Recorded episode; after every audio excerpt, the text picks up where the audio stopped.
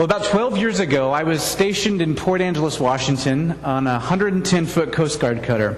And that summer, uh, 12 years ago, we spent more weeks than not out at sea off the Washington coast in the Strait of Juan de Fuca, mostly doing fisheries boardings and search and rescue and those types of things.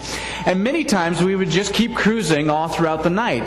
Now, every once in a while, I would have to stand watch in the middle of the night. So I would go up to the bridge after making my rounds and, and hang out with the guys up there. And one of the things we would do, if we were close enough to land every once in a while, was we'd pick up stray radio stations. And one of the things we liked to listen to in the middle of the night was Coast to Coast with Art Bell. Have you heard this this radio program, right? All kinds of crazy stuff on there. Art Bell would have these guests that, you know, had either been uh, abducted by aliens or they had all these crazy conspiracy theories. And uh, mind you, this is the mid 90s, and there was this one guy on one evening who said that uh, because of the depletion of the ozone layer, by the year 2000, we would all have to wear aluminum foil suits on the outside. And, and Art Bell's describing his guest. He's actually in studio, and he, he described this guy like he's wearing a Hershey kiss on his head. He's already wearing like this aluminum pointed helmet, and it just kind of makes you laugh. Now, of course, there was a conspiracy behind this. This man was telling us that, that the U.S. government was actually trying to deplete the ozone faster so that then they could patent these aluminum suits and create a monopoly on these suits and sell them to the world and make an economic engine out of it. Sounds believable. Conspiracy theories, right? They're everywhere. Even yesterday, uh, while we were picking up trash in the lettered streets, and by the way, thank you if you were part of that. That, that was our biggest turnout ever. We had 30 people from this church out picking up trash in the lettered streets. It's kind of boring. There wasn't enough for me, but anyhow. Anyway, so we're walking around, and I, Chris Sanders and I were right by this weird van, and there was these dogs. Remember the dogs barking in the van, and this guy said, "Shut up, dogs!" I'm looking at this van, and there's all these conspiracy stickers on it. You know, like 9/11 was an inside job, and all this kind of things. Now, it seems to me that he just is fulfilling the stereotype that conspiracy theorists are always the weird guy in the van with the weird Hershey Kiss hat on weird shows in the middle of the night, right?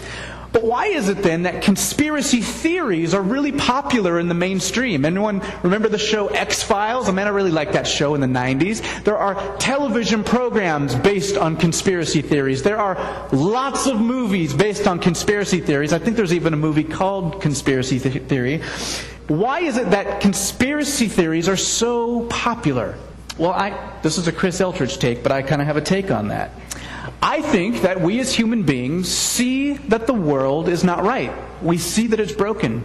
But most of us don't really like to admit that we are the problem. So, we concoct conspiracy theories that if there's some ethereal, dark power pulling the strings in the background, then all the things that are going wrong really aren't our fault.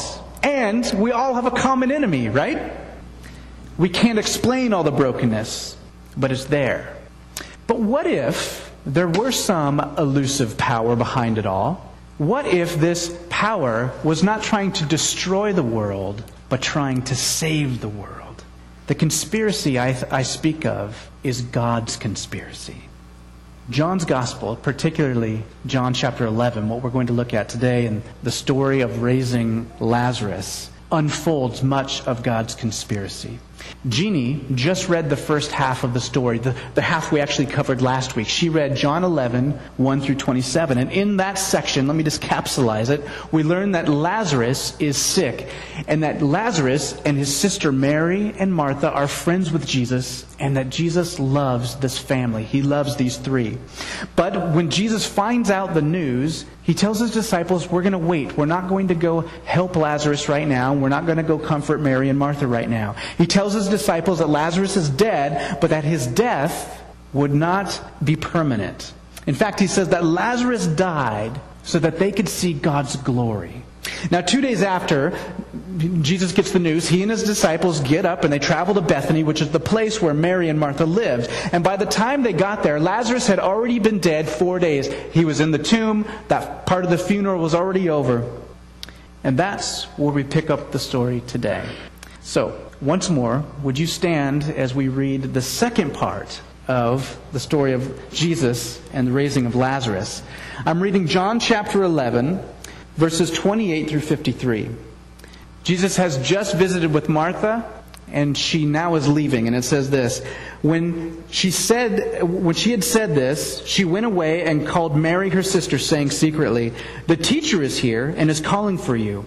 And when she heard it, she got up quickly and was coming to him. Now Jesus had not yet come into the village, but was still in the place where Martha met him. Then there were Jews with her in the house, and they were consoling her. And when they saw that Mary got up quickly and went out, they followed her. And they were supposing that she was going to the tomb to weep there. Therefore, when Mary came to where Jesus was, she saw him and fell at his feet, saying, Lord, if you had been there, my brother would not have died. And when Jesus therefore saw her weeping, and the Jews who came with her also weeping, he was deeply moved in spirit, and he was troubled. And he said, where have you laid him? And they said to him, Lord, come and see. And Jesus wept. So the Jews were saying, See how we loved him. But some of them said, Could not this man who opened the eyes of the blind man have kept this man also from dying? So Jesus, again, being deeply moved within, came to the tomb. Now, it was a cave, and there was a stone lying against it. Jesus said, Remove the stone. Martha, the sister of the deceased, said to him, Lord, by this time there'll be a stench, for he's been dead four days. And Jesus said to her, Did I not say to you that if you believe, you will see the glory of God? So they removed the stone, and Jesus raised his eyes and said, Father, I thank you that you have heard me. I knew that you always hear me, but because of the people standing around, I said it, so that they may believe that you sent me. And when he said these things, he cried out with a loud voice, Lazarus, come forth! And the man who had died came forth, bound hand and foot with wrappings, and his face was wrapped around with a cloth. And Jesus said to them, Unbind him and let him go. Therefore, many of the Jews who came to Mary and saw that he, what he had done believed in him. But some of them went to the Pharisees and told them the things that Jesus had done. Therefore, the chief priests and the Pharisees convened a council and were saying, What are we doing? For this man is performing many signs. If we let him go on like this, all men will believe in him, and the Romans will come and take away both our place and our nation. But one of them, Caiaphas, who was the high priest that year, said to them, You know nothing at all, nor do you take into account that it is expedient for you that one man die for all the people, and that the whole nation not perish. Now, he did not say this on his own initiative, but being the high priest that year, he prophesied that Jesus was going to die for the nation. And not for the nation only, but in order that he might also gather together into one children, one children of God, all those scattered abroad. Father, would you open your word to us? And by the power of your Spirit, would you speak to us the, the message that you want us to hear? Lord, help me as I proclaim your word. If I've got it wrong, would you correct us? Have grace and mercy on us today, Lord. Amen. Please be seated. So, Martha, who has just run out, to meet Jesus, returns home and secretly says to her sister, Jesus is calling for you. Mary gets up quickly, the scriptures say, and she runs out to meet Jesus. And as Mary leaves her home, where she's been crying and mourning, all the people who have come to, to mourn with her, they just assume that she's going to the tomb where her brother Lazarus is, is lying. Instead, of course, she goes to Jesus. Just a few verses earlier, in fact, Jeannie just read this, Jesus says, I am the resurrection and the life. He who believes in me will live even if he dies. And everyone who lives and believes in me will never die. So the crowd thinks Mary is going to weep at the tomb, but she's going to weep before Jesus. The crowd thinks Mary is going to the tomb, the place of death, but Mary is going to Jesus, the life giver. When she gets to Jesus, she falls at his feet and says the exact same lines, word for word, that her sister Martha had said earlier. Lord, if you had been there, our brother would not have died. My brother would not have died. Jesus sees the weeping and the sorrow around him, and he begins to weep. Many of our Bible translations, in fact, the one in your Pew Bible says something like this that Jesus was deeply moved in spirit and troubled. But I think that is a tragic understatement of what's really going on. In fact, the scholar D.A. Carson points out that the Greek word embrimaomai is actually a much stronger word than just being deeply troubled. In other writings around the first century, this same word refers to intense anger or outrage. In fact, a lot of times it's used to describe the flaring of a horse's nostrils. Now, stick with me for a minute. In the Hebrew text, which is what we call the Old Testament, which is also one of the languages that Jesus would have been familiar with, the Hebrew word for nose, point to your nose, is off. It's actually AWF if you were to transliterate it, so off. When it talks about God being angry in the Old Testament, it almost always talks about his off. And whether smoke coming out of his off or fire coming out of his off, but the flaring of his awful nose talks about Jesus' anger. Now, if this word embrimaomai also refers to the flaring of a horse's nostrils, you kind of get the, the connection there of what Jesus is talking about. He is not just feeling troubled in spirit or deeply moved in spirit, he is at the same time angry and outraged. John tells us that Jesus loved Mary and Martha and Lazarus. He loved them a lot. And we can understand why he would weep. I get that. But why is Jesus embrimaomaiing? Why is he so angry? Why is he outraged? Well, I think there's at least two reasons. There's probably more, but I'm going to talk about two. First of all, I think he's angry. He's outraged at death, period. At this point, uh, sorry, Jesus is saddened, deeply grieved at the fallen state of the world, at the fate of humanity, the fact that people suffer, the fact that people do die. He sees the effects of sin and brokenness all around him. He's angry that there's death at all. And I tell you, at this point in the story, death itself should be very afraid because Jesus, the life giver, is full of embrimaomai. He's outraged and he's going to go put the beat down on death. He is going to the tomb and is going to pry Lazarus out of the icy cold hands of death.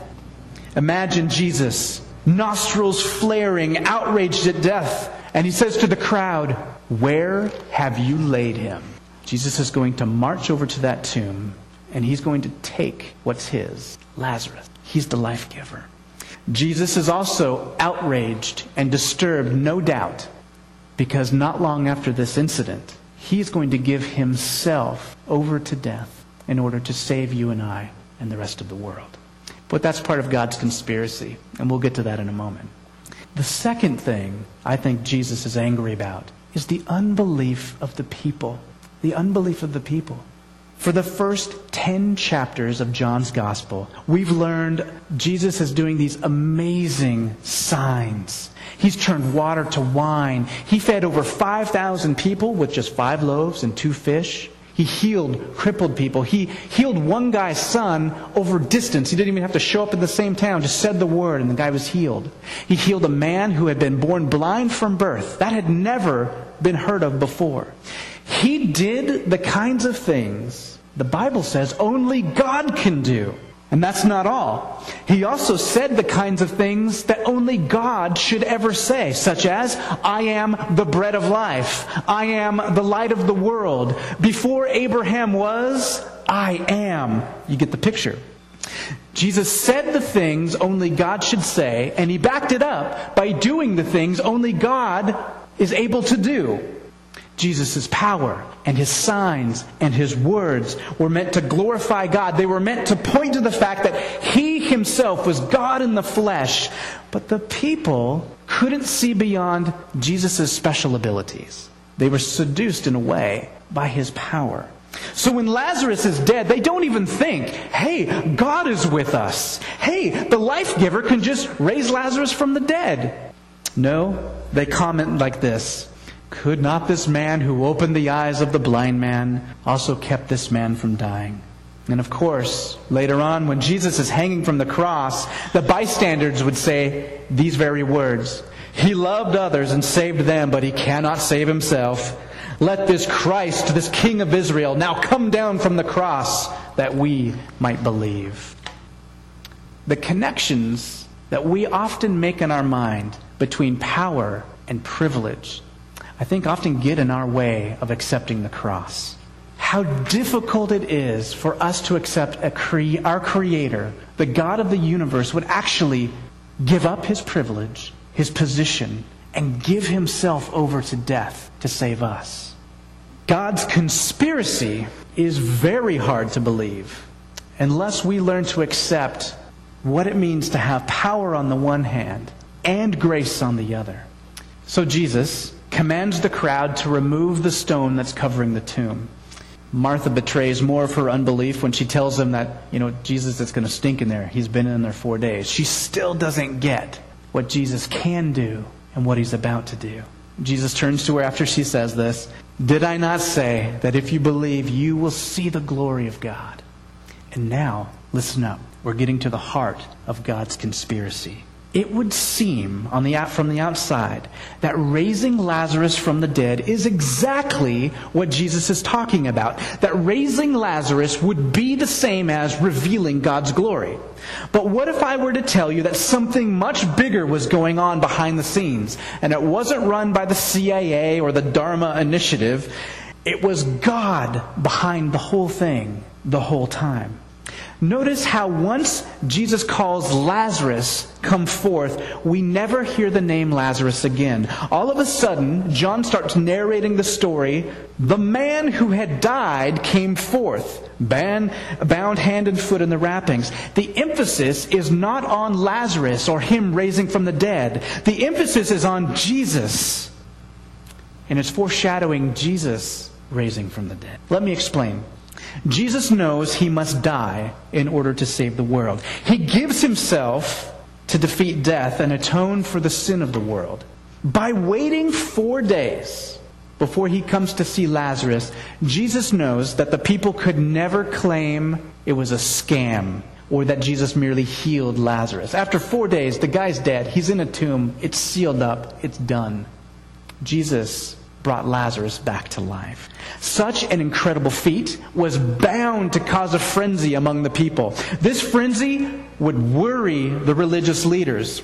The religious leaders said, What are we doing? For this man is performing many signs, and if we let him go on like this, all men will start to believe in him. And then the Romans, they're going to come and they're going to take our place and our nation. We've got to stop him. The leaders were so concerned about preserving their positions of power, they could not see and they could not care that God Himself had come. The high priest Caiaphas said, You know nothing at all, nor do you take into account that, is, that it is expedient for you that one man die for the people, and that the whole nation not perish. Ever wonder about that? The worst thing that corrupt power can do to you is kill you.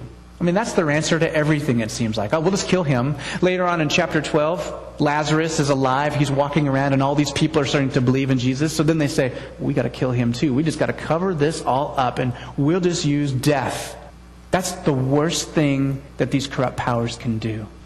But death isn't so bad anymore if you have eternal life. Caiaphas thinks he can preserve his position and preserve what little power the nation has left by killing Jesus. He thinks that by killing Jesus, he's actually saving other people. And of course, he's right. He just doesn't know why. John tells us that God has a conspiracy. God set these dominoes in motion. Jesus knew Lazarus would die. Jesus knew he would raise him to life. Jesus knew that by raising Lazarus to life, he would have to die. That by, if he would have just healed Lazarus, it wouldn't have caused that big of a deal. The authorities would have probably let Jesus go a little while longer. But by raising him back to life, that's the straw that broke the camel's back. That was the act that caused the leaders to conspire to kill Jesus. But Jesus already knew that through his death, he would save the entire world. Not just the Jews, but everyone. Remember John chapter 1. To everyone, everyone who believed in Jesus, he gave the right to become children of God. And John 3:16 of course, for God so loved the world Not just the Jews, or not just the Americans, or not just the men, or not just the white people. He so loved the world that he gave his only Son, that whoever what? Believes, trusts in him, might have eternal life. Corrupt powers, the worst they can do is kill your physical body. That doesn't go very far if you have eternal life.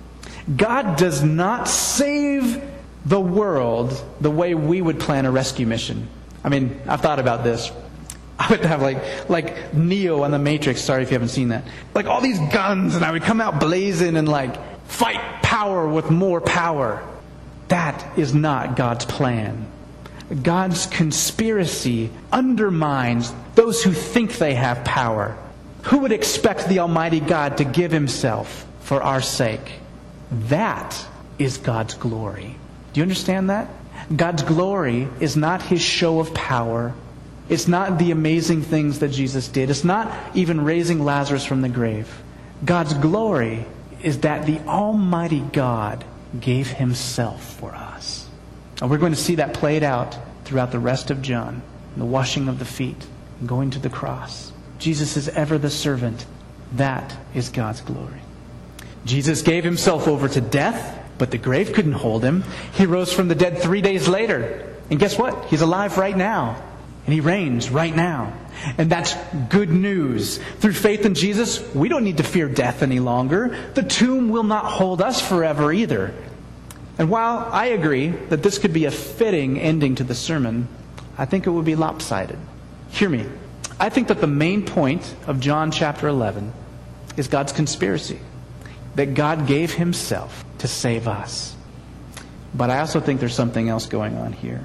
The good news and part of God's conspiracy is that he not only gave himself so that we could have eternal life someday, but so that abundant life that John, John talks about in chapter 10 could begin a little bit right now. In my preparations this week, I have been struck with how the crowds just assumed Mary was going to weep at the tomb. Their focus was on death, but Mary goes to Jesus, the resurrection and the life.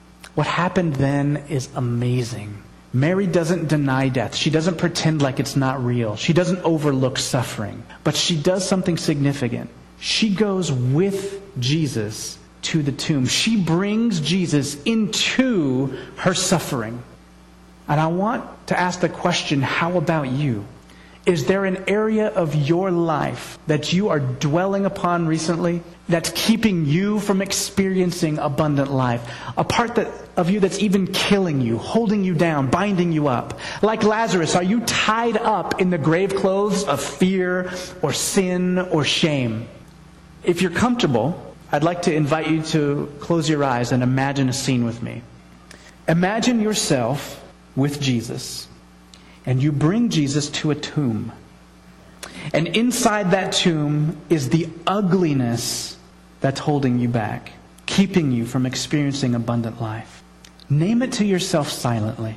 It could be grief, it could be anger, it could be pride or control or lust or shame or some other form of death.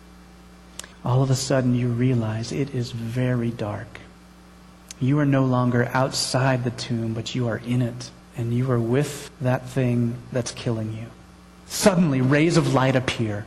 And you hear the sound of stone on stone as the rock that covers that tomb is opening. And you hear your name called. And Jesus says, Come forth.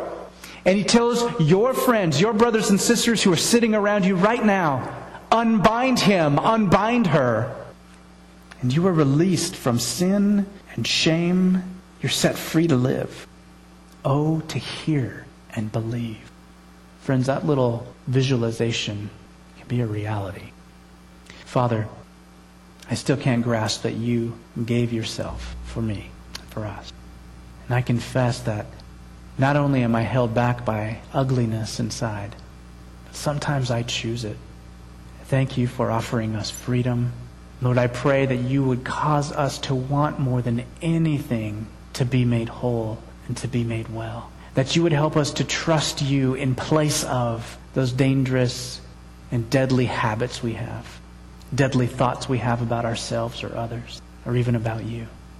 Lord, help us to believe, to trust, to take off the grave clothes that you've already died, you've already said we're released. And I know it seems like we're asking a lot. We are. But, Spirit of God, would you put a change in our hearts?